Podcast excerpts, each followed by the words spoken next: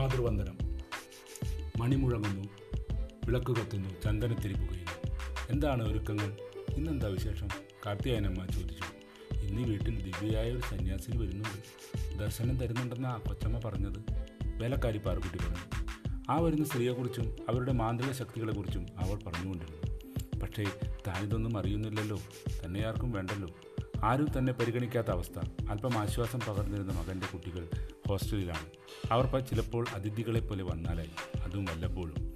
കാർത്തിയായനിയമ്മ കുണ്ടിതപ്പെട്ടു താൻ കൊയ്ത്തിന് പോയതും കൂലിപ്പണി ചെയ്തും വളർത്തിയ മകൻ ഇന്ന് മാറി മാറി വാങ്ങുന്ന കാറിനും വില കൂടിയ പട്ടികളിലും മദ്യസേവയിലുമാണ് താല്പര്യം അവന്റെ ഭാര്യയ്ക്കോ ബ്യൂട്ടി പാർലറിലും ക്ലബിലും പിന്നെ വസ്ത്രങ്ങളിലും തന്നെ കേൾക്കാനും ഉൾക്കൊള്ളാനോ അവർക്കാകുന്നില്ല.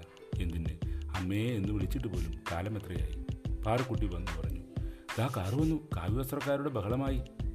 സെന്റുമണുത്ത മണുത്ത കൊഴുത്ത ഭക്തകളുടെയും നെട്ടോട്ടമായി. മനസ്സുറയ്ക്കാത്ത ചിരിയുമായി ഒരു സന്യാസ വേഷകാരി നടന്നു നീങ്ങി. തൊട്ടുരുമി തന്റെ മകനും മരുമകളും അവരെ അനുഗമിക്കുന്നു. വാതിൽ പഴുതിലൂടെ നോക്കി നിന്ന തന്റെ ശ്രദ്ധ തെറ്റിച്ച് പാറക്കുട്ടി ചോദിച്ചു വരുന്നോ? അനുഗ്രഹം വാങ്ങാൻ? ഒന്നും പറഞ്ഞില്ല അവളോട്. മകന്റെ പഠനം വിവാഹം പിന്നീടുള്ള ജീവിതത്തിന്റെ ഒറ്റപ്പെടലുകൾ ഒന്നൊന്നായി വീണ്ടും അയവിറക്കി ദേഹമാസകലം ഒരു തരിപ്പ് കയറി വന്നു. കണ്ണീർ തടങ്ങളിൽ കുളിര് തോന്നിച്ചു. ഭജന തുടങ്ങി. തലയാട്ടിയിരിക്കുന്നു ഭക്തപ്രിയ. അതും കണ്ടു അതിലപ്പുറവും കണ്ടു.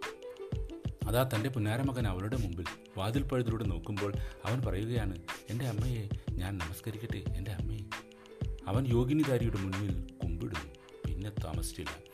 തന്റെ പഴയ ചിതലരിച്ച കട്ടിൻ കീഴെയുള്ള കനമുള്ള ചൂരന്നെടുത്ത് കാർത്യായനിയമ്മ ദർശനത്തിനും അനുഗ്രഹത്തിനുമായി നീരുവച്ച കാലുമായി വേഗത്തിൽ നടന്നു.